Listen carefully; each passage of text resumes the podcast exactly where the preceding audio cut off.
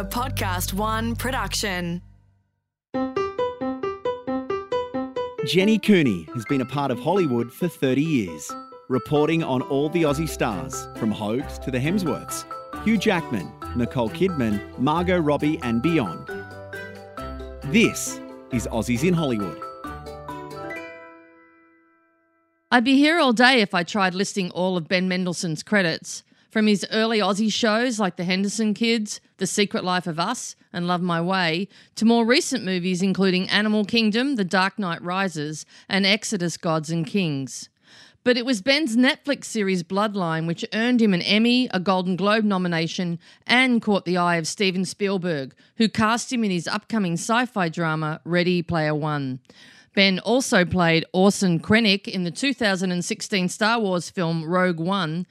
And later this year, he'll play the Sheriff of Nottingham in the new Robin Hood film with Taron Egerton and Jamie Foxx. I've known Ben a long time and watched him struggle as he came in and out of LA, probably winning the award for the actor who struggled longest before he made it. But it turns out good things do come to those who wait. And when I caught up with Ben at his rep's office in Beverly Hills, we started off talking about why so many Aussies have made it in Hollywood. Okay, first of all, we we are part of the Anglosphere, so that's that's that sits us very very well. There's us, New Zealand, England, um, South Africa, um, uh, you know, a couple of other small kind of places, and then the US. So we're in a we're in a good group for um, for that immediately. The other thing about us is we have this non uh, non non-profit kind of model of making films, which means that you can uh, you can muck around and fail and this and that in a financial sense, um, and um, it still works out okay. But I think I think one of the things that that strikes me as to why we do well over here is a lot of our communication is non-verbal. We we communicate. I think um, we're a lot less comfortable talking about our, ourselves and stuff like that. We are not as at ease as Americans are with that stuff. Um, and so there tends to be a lot more going on behind uh, words. I think that's one of the things which makes Australian actors kind of do uh, do pretty well here. And I also think we're, we're snobs. Um, you know, I think we have um, very strong opinions on what's good and this and that, and you get beaten up in uh, in Australia in a kind of a social sense if you are not um, doing something that they like. Yeah. So it's a it's a tough. I think it's a tough um, training ground. I I did a you know a, G'day USA thing, which as you you know because you were there, and I said that. Um, that going from Australia to the US was a bit like going to the the moon. That the gravity felt a lot lighter, and I think that's. Um, I think there's something in that. And having gone back there just very recently, there is um, there's a real ease that in America which is different to Australia. We are very easygoing about a bunch of stuff, but we're also um, we watch ourselves more. You know, we have to watch how we behave more in Australia. Whereas in America, you don't as much. When you say that, do you mean for the sake of representing the country? No, no, good God, no. I mean, I mean that thing that's in the in the you know in the Declaration of Independence and whatnot. Um, you know that that all that business about freedom that they carry on with here actually has sort of sunk into. Um, you know, into something very much in the American psyche, and they have an ease about um, things which we don't. And if they don't have an ease about it, then they pipe up about it and they talk about it and whatnot. Whereas I think a lot of our things are um, you know, Australians, I think, are very, very sure about things, and I stick my hand up with all of with all of my um, sort of uh, less flattering observations about Australia. I I own them fully. I'm not pretending I'm not an Australian. I very much am, but it just strikes me that um, that there's something about the the whole thing of freedom and whatnot that's very much in the American psyche, and we are still very much uh, have a post-colonial kind of um, vibe.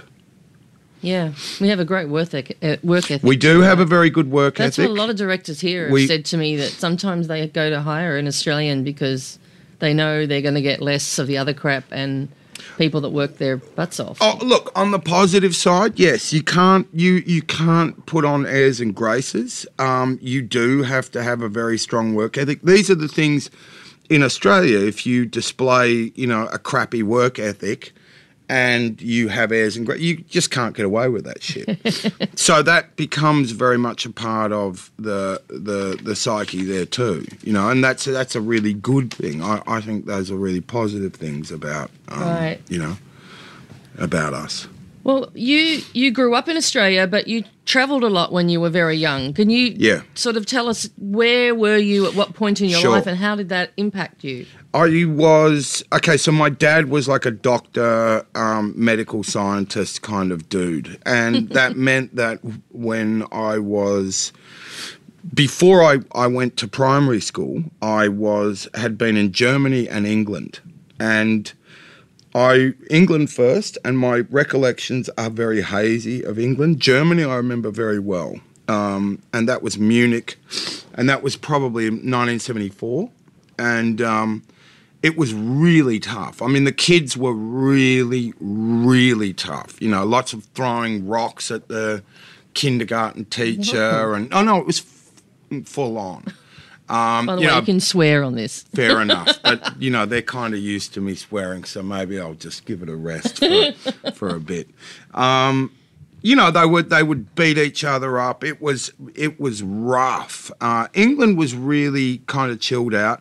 But when I got back to Australia, I had a thick German accent. Um, I was uh, I was quite big, you know. I was I was carrying quite a lot of weight, and I had on these sort of funky pseudo lederhosen kind of German clothes. Oh, I wish I could see a photo. Oh God, I'm glad there's not one. Um, so when I walked into first grade at uh, at primary school, you know, and I This come was in in Melbourne? This was in Melbourne. This was in Heidelberg, and Heidelberg was, um, you know, it was a pretty kind of rough and tumble area. And so when I walked into uh, to primary school, you know, I, I copped it immediately. And my mum tells the story. We used to speak German. I used to speak fluent German. That uh, two days after we got home, my brother and I spoke in thick Australian accents and never spoke a word of German again. Um, so that is, you know, when I think about, you know, how did how did I end up becoming an actor? Um, I think that was really, you know, that that was a lot of it. And I can remember doing, you know, they had us do this sort of like thing where you imagine you're driving and you're telling off a, a person behind you in your rearview mirror, but you can't use any words. And I remember acting this out in front of the class, and the class being very, you know, like impressed and saying, you know, you can you're telling a lot without using any words. So that was the first time I ever had a positive acting experience. Hmm. Was at Heidelberg Primary. Wow. And so you you kind of accidentally fell into it with this Crawford Productions thing that you've talked about before, but was it something that really was an accident? I mean, I don't. Well, think it wasn't an accident, accident, Yeah, but but I mean, there was a couple there. of steps. Absolutely, I went there. I did a play, you know, at, at high school. I took it for a bludge, and um, and you know, it, I love it, that it was only sort of, the audience listening to this will know what a bludge means. Yeah, no, they, but I took it for a bludge, and I, you know, I kind of, I- I'd done one or two things at Eltham High before I'd left and gone to America for about six months. Got kicked out of that boarding school and came back to Well, Australia. you missed that. before. You Yeah, were in a boarding school in Yeah, yeah, America yeah. for six months. Yeah, yeah, yeah. I've, I'm, I'm just going to cut to this, and we can go okay. back and do boarding Okay. school in America if you want. um, but I took it for a bludge, did it, and there was a bunch of mates with me, and then I had been told about these auditions at Crawford's, and I told all my mates, said, let's all write in. They were like, yeah, yeah, cool. Uh, but it turns out none of them did, and which I didn't learn until it was time to, you know, go in there. And then I thought, well, okay, um, I'm going to go, you know, I'll just go. So that's how it started. And you got a job straight out of that audition? Yeah, that was the first that, the first thing I did, and that was that was ended that was for the Henderson kids, Oh, yeah. but that got kind of delayed or what or whatnot for whatever reason. That didn't happen for about another six or eight months after that. So I did the Flying Doctors the mini series was the first thing I ever did. And then I did another couple of small jobs for them. I think I did a special squad and I did a, a mini series. I mean, called Matthew and Son, which you know I appear as an extra in now. Maybe an episode of a thing called Zoo Family, although that was maybe afterwards. I can't remember, but Yeah. basically I did a couple of things and then I did um, the Henderson Kids. But the Henderson Kids was the big one, and it's still the most. Um, it's still the best shoot that I've ever done. Wow, It- really? Easily, oh, without easily, easily. Well, that says a lot. Yeah, but you know, it, it was six months. It was all of us together um, for a very, very long time. It, you know, I was 15.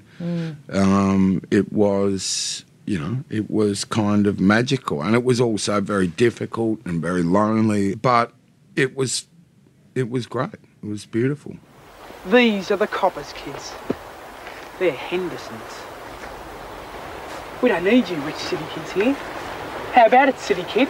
Want to go down the quick way? Don't shove me. Hey, the Coppers not here to look after you now, city boy.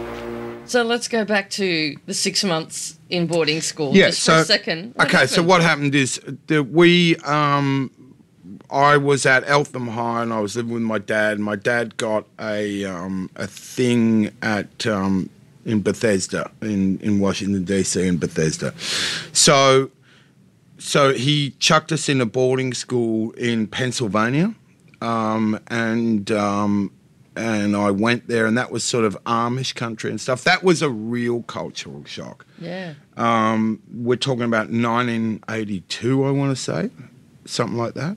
82, maybe, maybe 83. I can't really remember, but anyway, so I, I came over and I went to boarding school, a co-ed boarding school in Pennsylvania, and um, and I lasted about six months. I wasn't doing, you know, it was it was pretty crap.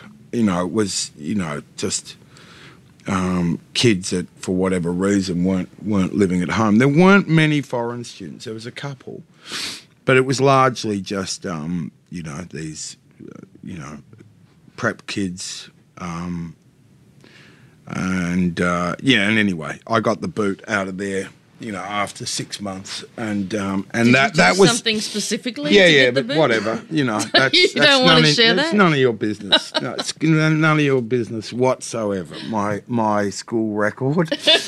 um, but uh, but you know that too, getting kicked out of there, that was the best thing that ever happened to me because I would have been sitting around in. Um, in boarding school until you know about whatever it was 1987 or something 86 or whatnot. And um, i never you know this would never have happened. What's happened would have never never have happened. The big break then was the year my voice broke in '87, right? yeah.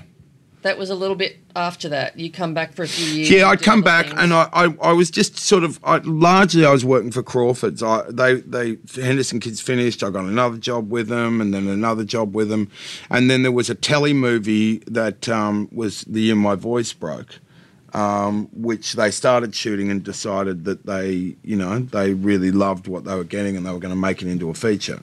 And that, um, you know, that was one of those things that just way exceeded all um, all expectations and stuff, and it really blew up. Um, and um, and then, you know, a couple of years after that, or a year or whatever, um, you know, I started doing like leads in, in Australian films like The Big Steal, which is Yeah. going to be screening Great any film. moment in in the Melbourne Film Festival. and then you know, and then And and- then then yeah, Spotswood, all that sort of business, la la, and that you know that was the next sort of um, several years of that. So, what was your first non-Australian film? the first non-Australian film. Well, I guess it's sort of there's kind of there's a couple that fall into that category. The first, you know, studio film I did was a film called Quigley Down Under. I remember with Tom Selleck. That's it. Yeah, it's a west. It still plays. Uh, it still plays quite a bit on cable and whatnot.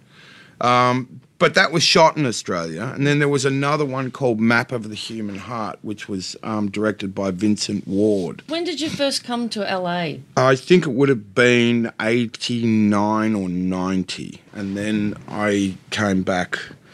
You know, I, I came back a few times in the nineties, but it's really the two thousands that I started coming regularly. So you showed up in LA as part of like a travel, a trip that you'd been Yeah, doing. yeah, yeah. But you thought, while I'm here, what did you do? Did you know anyone? Um, you- I sort of no, I, I didn't. I phoned up a couple of people. I had my agency back at home, you know, do what they couldn't do, and um, and uh, try and get some sort of meeting and stuff. I got um, I got someone here, and um, and then you know, pretty soon after that, I had to leave. But I got myself an agent here, and nothing, you know, nothing happened of it. I came backwards and forwards a few times to to you know to nothing really. How frustrating was that? Yeah, it's a bummer, but seeing look, I knew that the two classic stories of that time were Nicole, and then later on Naomi. But Nicole's Nicole had come here. She'd kind of you know had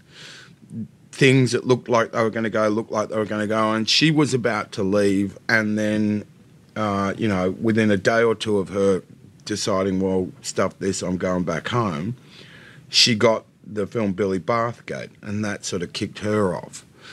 And then much later, Naomi, who had who had been here for a very long time and had worked, but nothing really, and you know, and not a lot. Um, then had Mulholland Drive. So I did have the idea that if you just kept coming back, you know, sooner or later something was going to give. Now, as it turns out, I don't know whether or not that's, um, you know, I don't know whether or not that that's true. I mean, it was it, there's no there's absolutely no doubt that it's all it's all animal kingdom, and then from animal, you know, from that period on, it's a sort of a the getting a something of a one-two punch in. It's sort of ironic then, isn't it, that you had to get this amazing movie back in Australia? Yeah, it, it kind of is, but you know, the, it's also was the case of well, what else were you know, what else are you going to do? You know, I'd I'd sort of watched everyone come over and have um, you know great careers and and um, you know big fuss made about them, and look, there's no doubt that um, you know we respond. Uh, uh, very positively to people going, you know, kicking goals overseas. Yeah. That's uh, that's always been a big deal. Coming up on Aussies in Hollywood, Ben talks about some of the famous couches he surfed during his lean years trying to crack it in Hollywood. And you'll hear why he called me a dickhead, which almost sounds like a compliment coming from Ben. When you did your uh, wonderful speech at the G'day USA event, when you were honoured for excellence in film and TV, excellence, I love that, it's true. Um, you, you you gave a really beautiful speech, but you then listed a long list of people that you wanted to thank.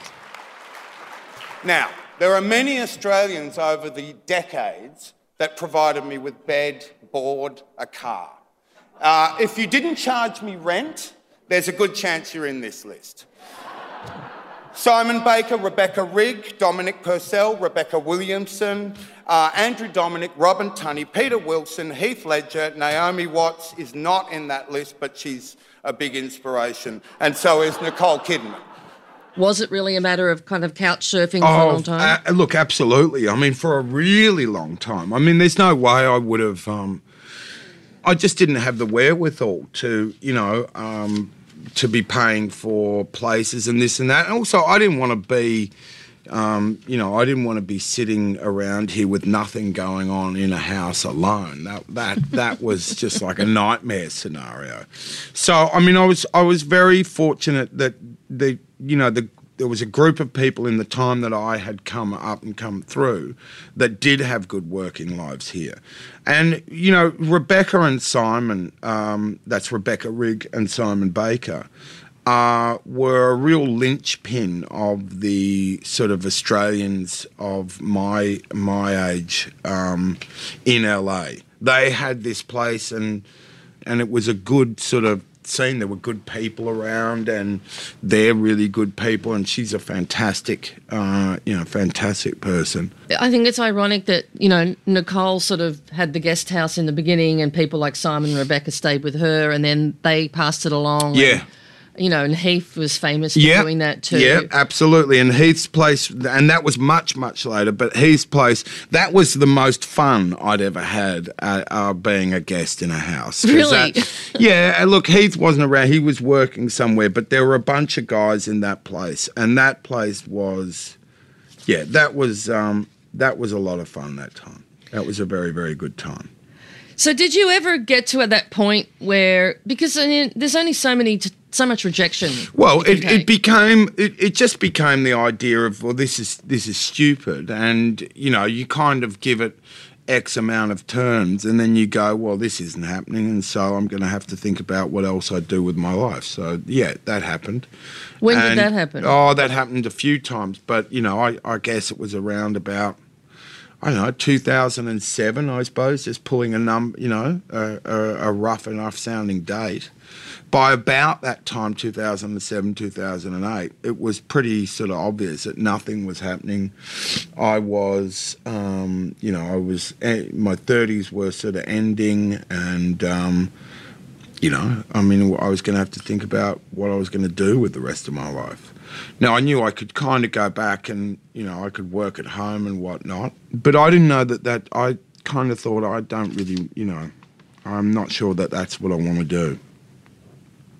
So, anyway, so I had a kind of time limit on it, um, and then, you know, that time limit ran out, and then I thought, oh, what am I going to do? And, you know, as is the nature of these things, you get a job or something happens, and you tick along for another, you know, six months or so, and that happened. And then I got a ton of work at home, and that was around about, I don't know, 2008, 2009. And the last job of that, I think I did five or six things in a row, and the last one of those was Animal Kingdom. G'day, Josh. I've got some bad news, mate. He knows the bad news. Josh, I'd like you to come down to St Kilda Road with me, if that's okay. Hey, what's he done? Tell me, I'll, I'll, I'll make sure he gets disciplined. You come with me, Josh. Well, what do you want to talk to him about?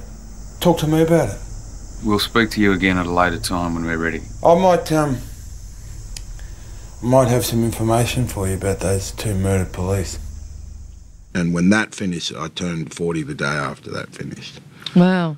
And Yeah. did you know immediately while you guys were working on that Absolutely that it had not. the potential? No, absolutely not. I knew that I didn't know as well. You know, I'd stopped watching myself many years before, so Have you seen still it Still my since? attitude. No, no, I've never, seen Never seen. seen Animal Kingdom. Wow. Have you seen any of your films? Yeah, I've seen a couple of them. Let me um, guess. Star Wars. Yeah, I've seen Star Wars. I've seen Star Wars. you Wars. had to see yourself with Darth Vader, didn't you? Director Krennic, Lord Vader. you seem unsettled. No, just pressed for time. There's a great many things to attend to. My apologies. You do have a great many things to explain. I delivered the weapon the Emperor requested. I deserve an audience to make certain that he understands its remarkable potential.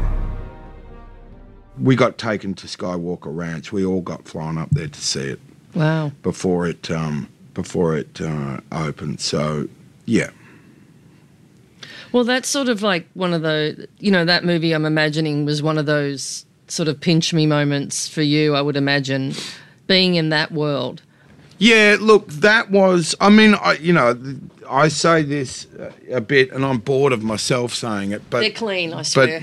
but you know, I I would say that if I could have told the younger me, don't worry about it, one day you'll be in Star Wars, I would have saved myself a lot of drama and a lot of worry. So after Animal Kingdom, uh, it, it, it pretty much continued to escalate, right? Yeah, it And I did, know but it doesn't did- feel like that in, in it. Like Yeah. what happened after Animal Kingdom was I thought, um, you know, I thought it was actually Animal Kingdom and Beautiful Kate because they both came over here. They were both in festival Mm. circuit, and they were both quite different. Um, you know, Beautiful Kate. Um, you know, had uh, had sort of like um, challenging material, but it was shot very um, beautifully and um, you know, and, and Animal Kingdom was clearly down and dirty and, and gritty and um, really up the end of the spectrum in terms of a character. So it was both of them together, and I thought, okay, if anything's ever going to happen, this is it. So I called up my um, my reps and said,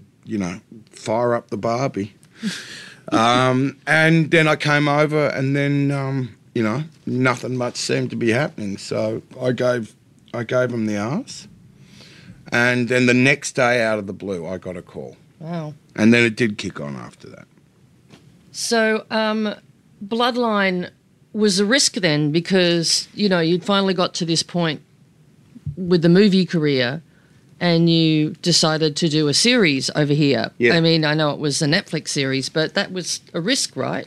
I guess it was, but but I sort of, you know, look the the the potential for it to go right far outweighed um, the you know the risk. You know, if it didn't work, oh well, you know, it the, it it soon disappears from memory and consciousness and. Bummer that didn't work, but it did. You know, it did work. It worked gangbusters, and um, yeah, that was uh, that was pretty awesome. The storyline is about a black sheep coming home. The oldest brother, played by Ben Mendelsohn, he's returning to his roots and he's asking to work in the family business. Ben Mendelsohn brings an incredible, incredible vulnerability to the role, and he's also someone who can turn on a dime and bring a rather magnificent menace to the role. You will never see my face again. It was such a great character. Um, what did you think about this Danny Rayburn when you first read him, and and you, did you feel that you could do something with him? That, well, you know, I, I mean, that's not how it happened. They came to me and asked me to, if I wanted to do it, and they got me in. They got me in first before they got anyone else in. So they, I didn't know. They told me about him, and they they they said, "Look, we've seen your work and la la and we really want you to do this." Um, and we think, you know, and they just said, "We want to see what you'll do with it," and I was okay. Um, so I didn't really, I hadn't read anything, and so by the time it came to doing it, I, um, no, I, I didn't think, um, you know, I can do something with this guy. I just sort of felt like I knew what it was they were, what area they were, they were trying to get at, and I just. Um, I was just very glad that Sissy Spacek was my mum. you know, I, that that was what I thought. That, that was just like, and Sam Shepard, and yep, Sam Shepard's dad and the great Kyle Chandler is my uh, baby brother, and you know the the fantastic Linda Cardellini and Norbert Leo Butz. I mean, that's a incredibly strong acting cast. Mm. So, yeah, it was just like rolling in clover. So I know I told you a few years ago when I saw you that I'd interviewed Steven Spielberg and asked him about his TV habits, and at that time he had said, Yeah. uh, Bloodline, and I can't wait to work with Ben Mendelsohn. And, you know, here you are now, you've done a Steven Spielberg movie. Can you talk about what that was like? And, and you know, did he call you up one day? How did it all happen? I'd um, Which is ironic again because we were just talking about how TV's a risk, but it was a TV show and, that and he that's, watched. and that's the thing now, and and I think that's that's actually long since passed. It's it's I mean, the people that you know inverted commas don't do TV is um, is is not a very substantial um, list in uh, either Yeah. in terms of um, you know the the size of star or necessarily even the acting chops. I mean, sort of everyone now has has done or is doing or will very soon do, you know, what we call TV. But Um, but look, he, um, I, I can't even remember how. I think it was uh, it was my agent Charlie Jennings who was on, um, who was on the uh, the Spielberg film, and he had sort of been whispering sweet nothings. But basically, I went there, and uh, and I took the uh, I took the meeting with him, and um, you know he just wanted to talk about Bloodline for a bit and tell me a bit about the film and stuff. And um, you know, I, I said, look, I get the film, I don't get the film. Uh, it's all gravy. I got to sit in a room with you. I don't, you know, that was, look, you know, I mean, it's Steven Spielberg, so Yeah. that was, uh, yeah, yeah. This it's been all, it's been really good. Uh, Ready Player One. What, what what will we expect from you and Uh, the film? you should expect that to be. Um, look, this I I'm really really excited about Ready Player One. I think it's going to be uh, an absolute joy. It's a fantastic uh, book and story, and um, and Steven Spielberg is directing. Um, a film about the collapse of society where everyone spends their time in virtual reality, you know, um, reliving the 80s, essentially, more or less, you know. So, um, so that's going to be one heck of a ride. Sitting here in my tiny corner of nowhere, there's nowhere left to go. Nowhere. Except the oasis. It's a very classical hero hero's journey uh, kind of number, and um, and you're the hero. Oh, come off it! Don't be a dickhead. um, um, so yeah, I'm looking forward to that. You joke about that, kind of half joke about that. No, I I, I But just you- you- respond you to your joke about it. Well, I'm assuming that means you you don't have this need to prove. I get the job, I do the job. That's my um, that's my hope for for that. Um, I've uh, I've played um, I've played good guys, I've played bad guys, I've played indifferent guys, I've played you know I've played enough different types of you know I'm an actor. I just I I I get it. I try and do the best that I can with it. That's my basic raison d'etre. I'm not too fussed, and I only ever think about it when we're when I'm doing uh, interviews. That's the only time it ever seems Yeah. to be like something that needs to be um, uh, um, justified or or whatnot. You know, I'm very, I'm very, very, very happy with my um, uh, my working life. Really happy. I can imagine. It, it it looks like the last few years have been an absolute incredible ride for you. And I saw you in Budapest not that long ago. On the Indeed, of- indeed. And you're suddenly you're you know in the Robin Hood world. That's it. Yeah, and that. I I talked to Tim Minchin for the podcast last week, and Oh. he uh, he you know it was just telling me how much fun everybody had. They did. They did. And we were very, very value added by having Tim there. Um, Tim, what a colossal talent. Mm. What a ferocious talent. There so what's go. next? Um, bludge. I'm going to bludge for a moment. I've got. I've, there's six. There's six coming out. That'll do. That'll do for now. You know. That'll do for now. Do you have any advice for uh, the Aussies that are doing their part of that thing where they come backwards and forwards all the time right now? Take Fountain.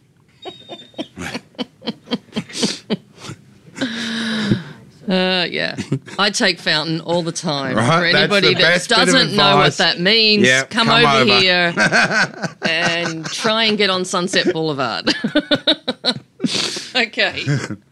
Well, thank you so much. I'm really thrilled with uh, everything that's happened for you, and it was really a treat to see you get celebrated at the G'day USA Gala. That was, I'm sure, that was a very special night for you too. It was indeed. It was. And thank you, Jen. Thank you very, very much. Okay, a few things I probably need to explain before signing off. If you're not an Aussie, a bludge is Aussie slang for sitting around doing nothing, which is something Ben's definitely earned coming off six films back to back. And when he says his advice to young actors is to take Fountain, he's quoting Bette Davis, who famously joked about the shortcut to avoid driving east on Sunset. He's currently appearing opposite Gary Oldman's Golden Globe nominated performance as Winston Churchill in Darkest Hour, and he's playing King George VI. So it seems if the Brits are casting Ben as the King of England, he's really passed every test now. In the next episode of Aussies in Hollywood, Jenny sits down with Australian acting royalty and longtime friend Nicole Kidman. In a candid, in depth interview, Nicole talks about her early days in LA, why she keeps coming back to Australia, and what it's like navigating Hollywood as a parent. There's only so much time, and I'm really at that place where I have to be so um, careful about what I say yes to because I will not be taken away from them or miss their, their childhood.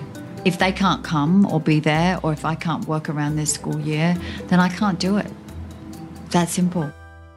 That's next time on Aussies in Hollywood.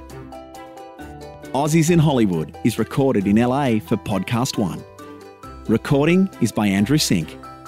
Audio production by Alex Mitchell and Nick Slater. Produced by Tim Dunlop. Executive producer is Jamie Show. For more episodes, head to podcast1.com.au or download the Podcast One app.